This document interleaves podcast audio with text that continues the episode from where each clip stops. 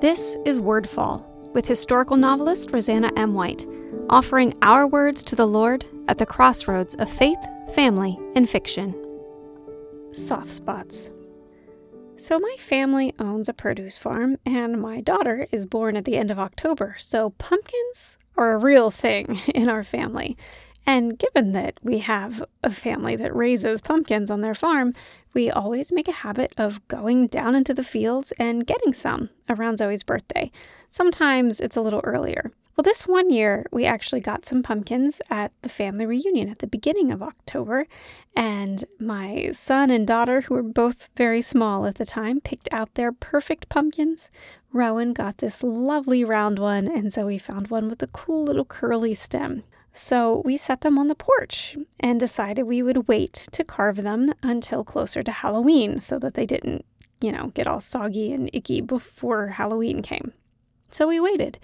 And I thought, if we carve them later, they'll actually last through the end of October, right? That'll be great. So then, a few days before Halloween, we decided it would be a great day to carve pumpkins. The weather was warm, we had nowhere to go. Perfect. So the kids went out with some dry erase markers, and I with my carving knife and a few plastic bags for glop.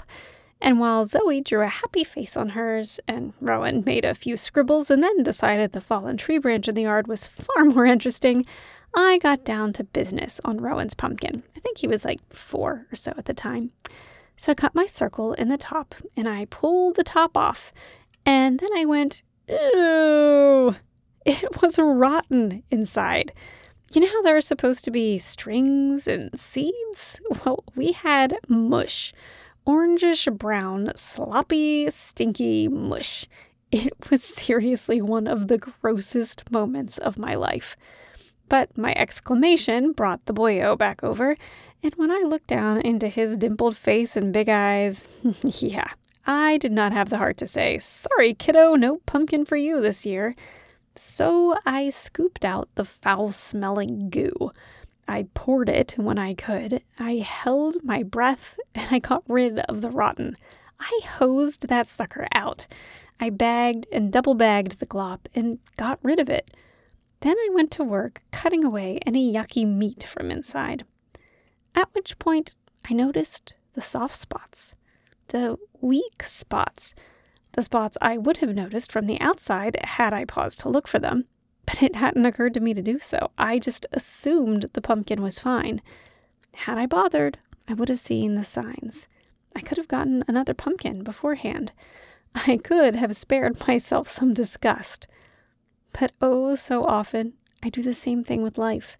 I push forward, not even considering caution, or I ignore that soft spot I detect it's the little things, the little warnings. Like one day, very close to this time when kids were still small, I handed Zoe a bowl of SpaghettiOs and thought, she's gonna spill that. But I handed it to her anyway. And 30 seconds later, yeah, big mess. Or the time many years ago, I saw the bananas on the counter and thought, I should move those so the dog doesn't get them. But the dog had never shown any interest in bananas, and at that point he had never gotten anything off the counter. And yet, when I got home that afternoon, the Lord tries to show us those soft spots in life's pumpkin. He gives us the Spirit to whisper the warnings in our ear. You'd better be careful here, beloved. better open your eyes. You better listen. Spare yourself some discomfort. After years and years of observing this, it is still a task to listen to that voice, to take it seriously, to trust it. I'm in a place now where I can see how the Lord has led me lovingly to some of the big things happening in my life. But how awesome is it that He leads us in the little things too, if we pay attention?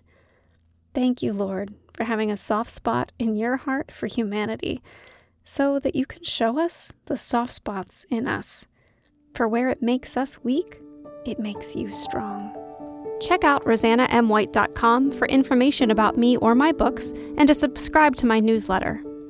This episode of Wordfall is brought to you by Bookish Tees and Totes, bringing you t shirt and tote bags for book lovers created by book lovers.